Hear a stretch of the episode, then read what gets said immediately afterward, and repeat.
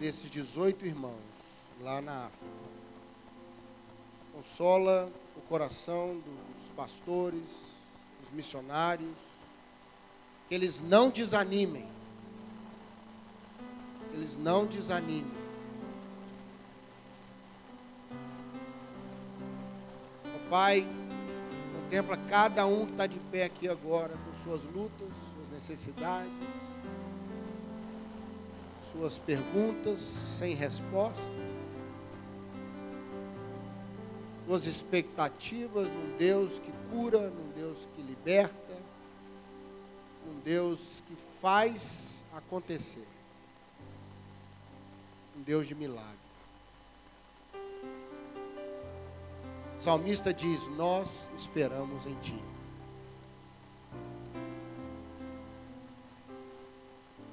Nossos olhos estão voltados para o Senhor, que fez os céus acima dos montes e a terra debaixo dos montes. Elevamos nossos olhos, porque o Senhor é bom. Esperamos no Senhor, porque o Senhor não nos decepciona. Guarda nosso coração, Deus, e sejamos agradáveis a Ti, apesar de nós. Levanta o Teu rosto sobre nós e nos dê a paz. Nós esperamos em Ti, em nome de Jesus. Amém? Amém? Vamos sentar, vamos conversar um pouquinho no Salmo cento e vinte e seis. Pode projetar para nós, qualquer versão, viu? Hoje eu tô, hoje eu tô em paz, né, Vanessa? Não tô atribulado. Salmo cento e vinte e seis é um cântico de alguém, de um povo que saiu de uma experiência muito difícil. Eles estão celebrando aí a libertação do cativeiro de Babilônia. Eles estão celebrando um povo que voltou para Sião, voltou para a liberdade, voltou para um lugar firme. Sião é um monte onde está construída a cidade de Jerusalém. Do lado de Sião tem o Monte Moriá, onde se construiu o templo. Então, esse conjunto de montanhas ali, Moriá, Sião, falam das fortalezas, da fortaleza. Salmos cento e vinte e cinco diz que os que esperam no Senhor são como os montes da região de Sião, que não se abalam, terra firme, rocha. Sião é, é uma verdadeira rocha, é uma fortaleza em si. Em cima, os jebuseus construíram a cidade de Jerusalém. Davi ocupou e fez dali a sua casa e a sede do seu reino, em cima da rocha. Interessante que Saul construiu no vale. Davi construiu sobre a rocha. Vou deixar isso aí para você pensar. A casa de Saul era no vale. Um vale lindíssimo. Um vale fértil. Mas Davi escolheu fazer sua casa sobre a rocha. Talvez aí está um dos segredos do reino de um e de outro. Né?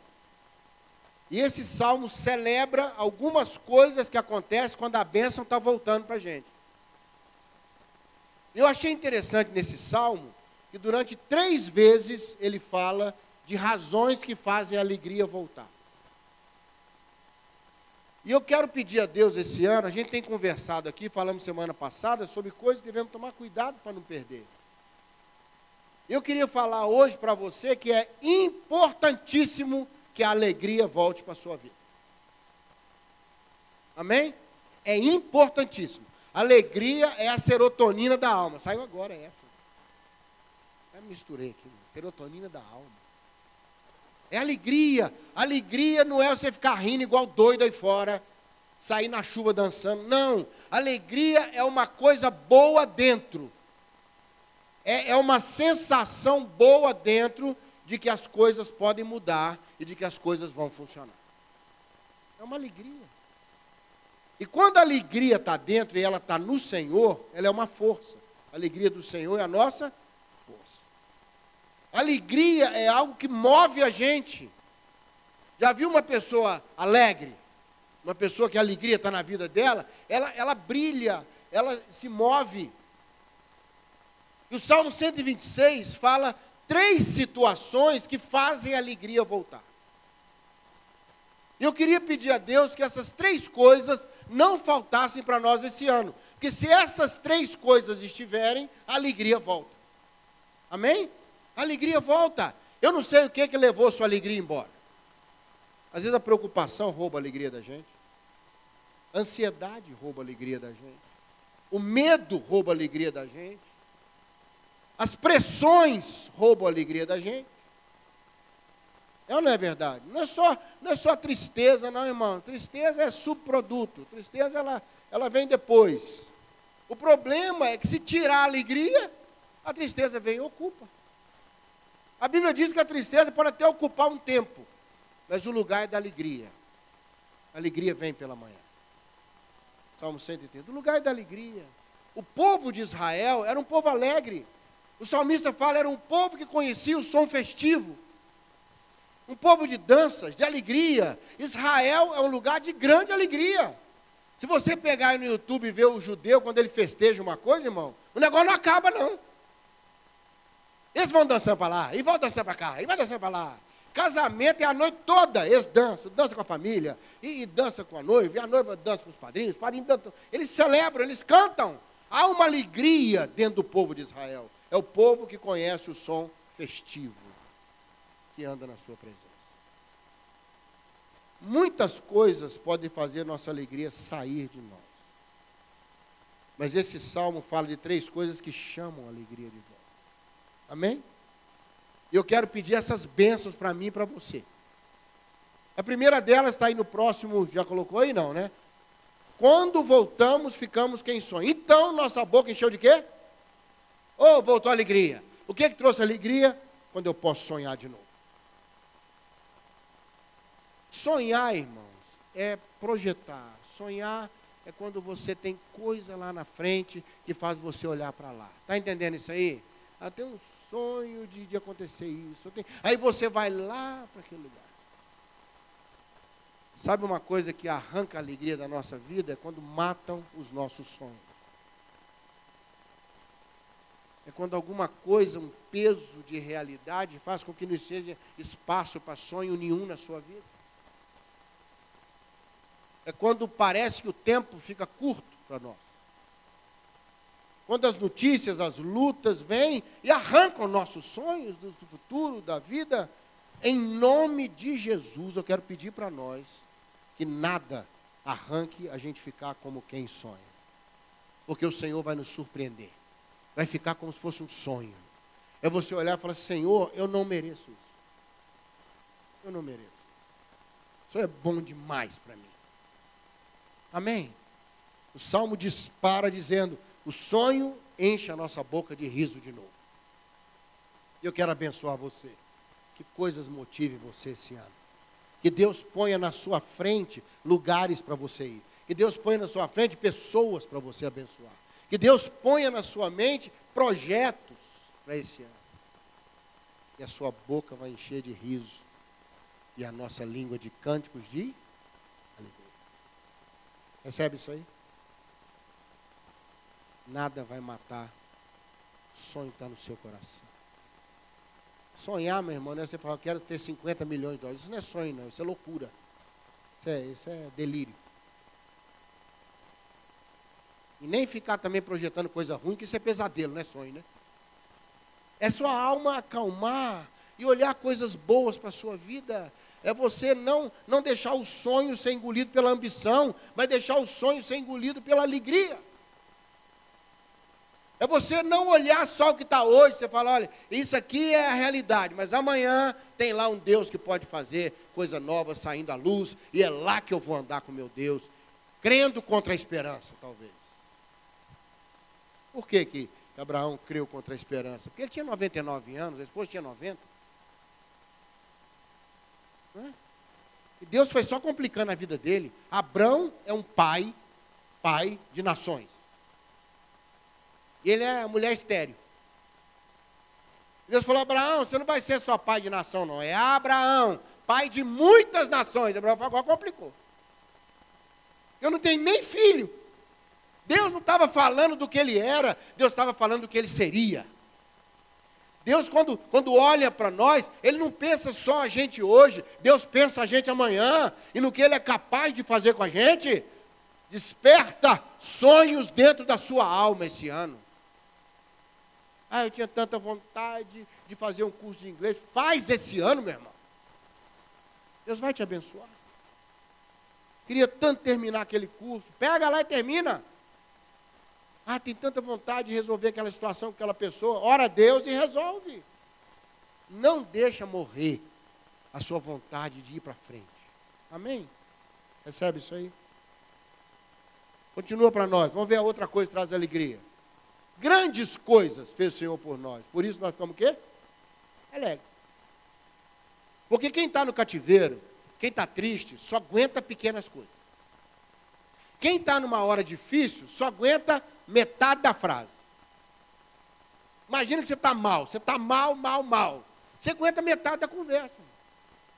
Você quer um pouquinho. Um pouquinho te alegra. Aquela mulher cananeia não tinha nada. Ela falou assim, eu como as migalhas que caem da mesa, me satisfaz.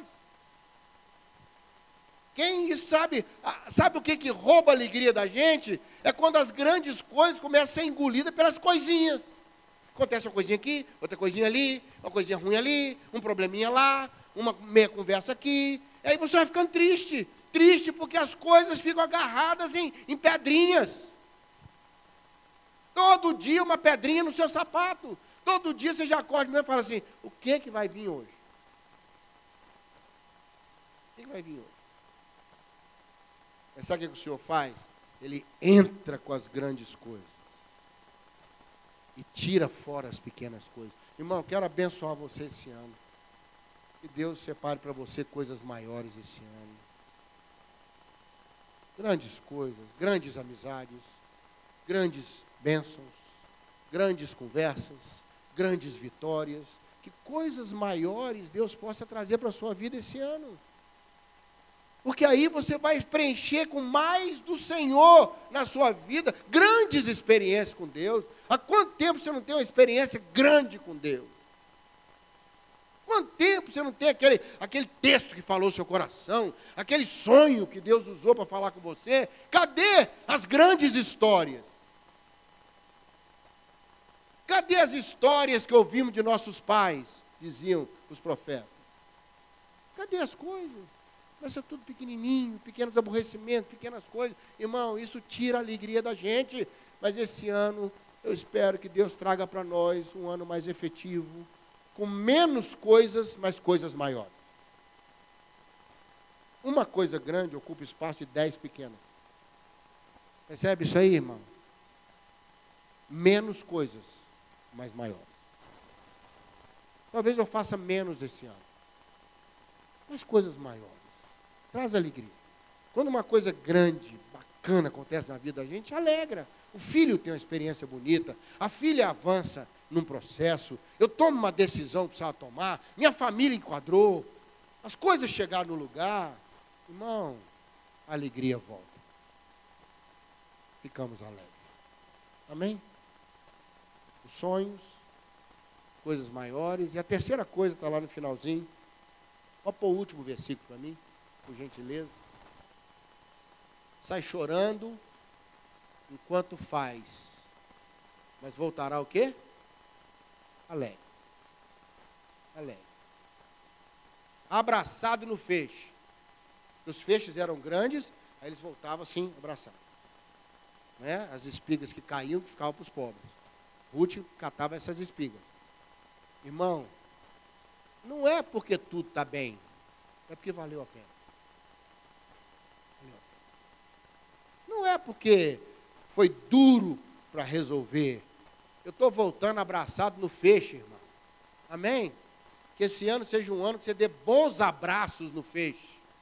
Alegria não é porque está tudo dando certo. Alegria porque apesar do choro enquanto semeava, eu voltei alegre com o resultado que foi alcançado. Valeu a pena. Sabe o que, que alegra a gente? É quando vale a pena.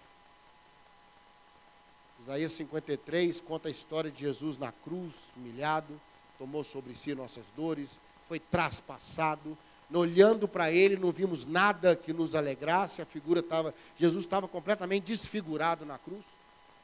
Não é? Aqueles espinhos enormes da coroa aprofundaram aqui. Você imagina o inchaço, a, a, o sangue, o rosto devia estar desfigurado, irmão.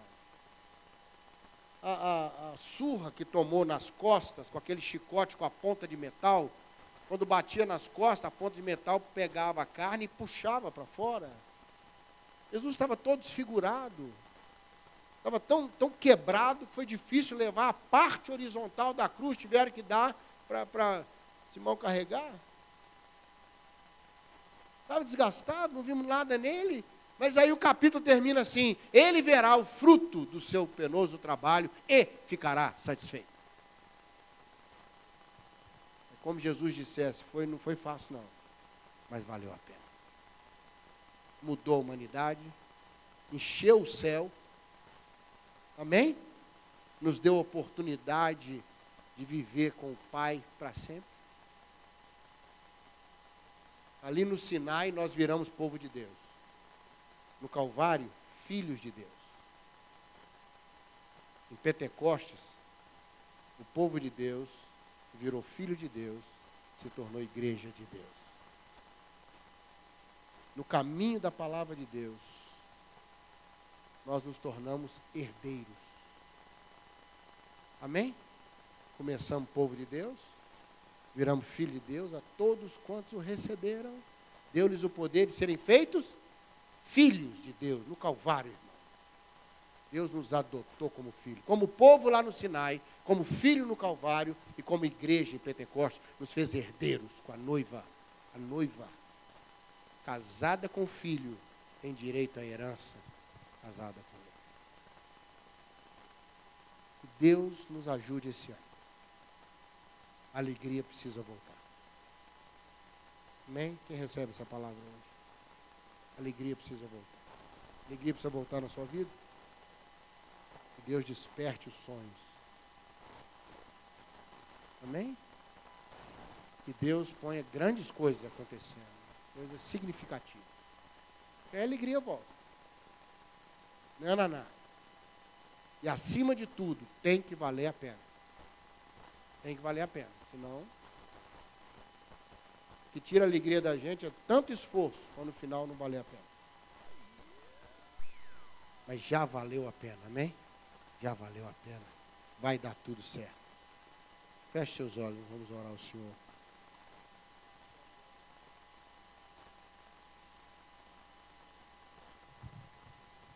Deus querido, nós queremos agradecer porque o nosso coração também transmite o mesmo sentimento desse salmo. Porque um dia nós não conhecíamos Jesus, estávamos apartados do Senhor, não tínhamos esperança, estávamos, ó Deus, perdidos. Mas o Senhor nos encontrou e podemos dizer que quando o Senhor restaurou a minha sorte, eu fiquei também como quem sonha. E isso é a verdade de cada um daquele que encontra Cristo como Senhor e Salvador. Ficamos de fato como quem sonha. E Tu és bom em todo o tempo e quer fazer com que nenhuma pessoa, nenhuma sequer, deixe de sonhar os sonhos de Deus. Por isso eu quero pedir, Pai, em nome de Jesus, que se alguém entrou aqui nessa noite, por algum motivo afastado do Senhor, por algum motivo, a Deus, com a vida, de alguma forma, precisando retornar para o Senhor. Ainda no cativeiro deste mundo, ainda preso a algum vício, preso a alguma coisa dessa vida, deste mundo, nós pedimos, Deus, que assim como o Senhor fez com Israel, faz com todos nós também, resgatando e restaurando a nossa alma. Te louvamos pela Tua bondade, pela Tua palavra que edifica as nossas vidas. Te louvamos por esse momento de culto, em nome de Jesus. Amém. Antes de você ir embora, eu tenho alguns avisos. Eu vou seguir a sequência que ele vai colocar ali. Esse aviso é aquele do quadro que está ali na frente. Começou no, de, no sonho do departamento infantil da igreja, fazer uma conferência que estava voltado no início para esse departamento infantil, mas Deus chamou tanto a atenção daquilo que estava sendo procurado, que nós estendemos para toda a igreja e para aqueles que também não são membros da igreja. Vamos ter quatro convidados pregando aqui, E o nosso tema vai ser Restaurando a Identidade, o Chamado e o Legado. Vai ser um tema de restauração. E eu queria desafiar você a estar conosco do dia vinte a vinte e dois de março, sexta-noite, sábado o dia inteiro e domingo terminando no culto aqui da manhã. Ele custa oitenta e cinco reais para os membros da igreja e ele custa cento e vinte, cento e vinte e cinco reais para aqueles que não são membros. Não deixe de fazer a sua inscrição, você pode fazer ou ligando para nós, a gente te ajuda a fazer, ou com alguém da liderança da igreja, ou até mesmo pelo app que a gente usa, que é o Prover. Os membros da igreja já baixaram esse app no seu celular, é muito fácil, eu fiz a minha inscrição da minha esposa lá, você entra, escolhe a forma de pagamento e você pode fazer facilmente a sua inscrição. Veredas Antigas, nós teremos aqui nos dias, no dia seis de março, às dezenove e trinta, inscrições com o nosso irmão lá atrás, Francivaldo. É um texto, é um tema, é um assunto que trabalha sobre abençoando gerações. Se você quiser fazer inscrição, hoje ainda com o Francivaldo você pode fazer, tem um custo também. Quanto é, Fran? cem reais. Ele vale a pena. Eu fiz esse curso há um tempo atrás, trouxemos pessoas para ministrar aqui na igreja e todos os que vieram, depois dando o seu depoimento, falaram em como foram abençoados. Que fala sobre assuntos inerentes à restauração de casamento, família. É, vocês vão ver, não vou contar detalhe não, para não perder a, a intenção de vir. Próximo. Acampamento da Nossa Juventude. Começa agora sábado de manhã.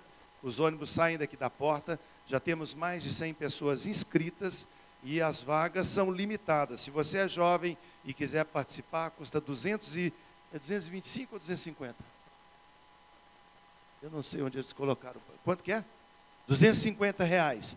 Incluído aí café da manhã, almoço, jantar e lanche, coffee break de sábado, domingo, segunda e terça, terminando quarta, na, acho que é depois do almoço. Então, só de alimentação, o que tem aí já, já é o que nós é, vamos gastar com o valor da inscrição.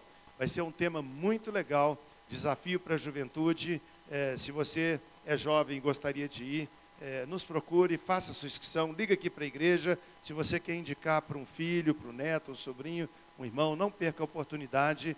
É, as inscrições vão até quarta-feira amanhã. Próximo. Esse curso já acabou, já acabaram as vagas. Mas você pode fazer inscrição para o próximo período. Gêmeos e a Miriam ministram curso Crown, é Finanças através da Bíblia. Vocês vão ficar impressionados de ver quantas vezes a Bíblia fala sobre o assunto correlato a dinheiro, finanças, mordomia e toda essa área. E com certeza abençoa a vida daqueles que fazem. A minha filha, ela é prova viva disso. Ela falou, pai, depois que eu fiz esse curso, eu aprendi a lidar com o dinheiro do meu trabalho. Eu aprendi. Hoje ela pode testemunhar sobre isso que os Gêmeos e a Miriam ministraram. Como as vagas são poucas, porque é um curso... Quantas pessoas, Gêmeos? quinze pessoas apenas. Se você quiser fazer para o próximo período, procure o Gêmeos e a Miriam e faça a sua inscrição. Vamos ter aqui também curso de noivos. Para casar aqui na igreja, ou para ter um dos pastores ministrando em casamento, é uma condição fazer curso de noivos. Quando a gente trabalha durante um período com o pastor Henrique sobre casamento dentro do padrão da palavra de Deus. E é interessante, irmãos, que a gente gasta dez, doze, quinze anos para ser médico, engenheiro, contador, é, engenheiro, essas coisas todas profissionais. E não gastamos, não investimos nada para casar. Não é verdade? A gente investe tanto na nossa vida para uma área profissional. E muito mais importante do que a área profissional, é a área familiar. E a gente investe muito pouco nisso. Por isso que a gente vê tanto resultado fracassado de casamentos com muita luta, muita dificuldade. E nesse curso o pastor Henrique trabalha sobre princípios da Bíblia a respeito do casamento. Mais dois cursos que nós temos aqui, curso para mulheres e curso para homens, que começam agora em março, também edifica. Trabalho só com mulheres, só com homens, que a gente tem toda a liberdade de conversar, os líderes desses ministérios falam sobre coisas que a gente sente liberdade de falar quando estamos nesse grupo trabalhando. Acho que tem mais um último, qual que é? Esse aqui, Encontro de Mulheres, que vai acontecer no dia vinte e oito de março, às dezesseis horas, aqui na igreja, Conexão com a Alma Feminina, convidada a pastora Yara Diniz. Está vendo quanta possibilidade, quanta oportunidade? Anote na sua agenda, ligue para a igreja se tiver alguma dúvida. E se você quiser estar sempre atualizado com programações da igreja, é só você entrar no seu celular, se ele for Android ou se ele for da Apple, você baixar um, um app que chama Prover. Prover, é assim mesmo, P R O V E R, Prover. Esse é, app vai te colocar toda a programação da igreja em banner, mostrando um por um. E eu tinha pulado esse aqui, ó. Venha conhecer nossas oficinas, começa no dia seis de março, programa na parte da tarde, onde tem artesanato, onde as pessoas vão estar aprendendo, relacionando, um momento muito legal. Então nós temos programa para final de semana, programa para dias da semana, programas de toda sorte para abençoar você. Amém? O Senhor te abençoe e te guarde.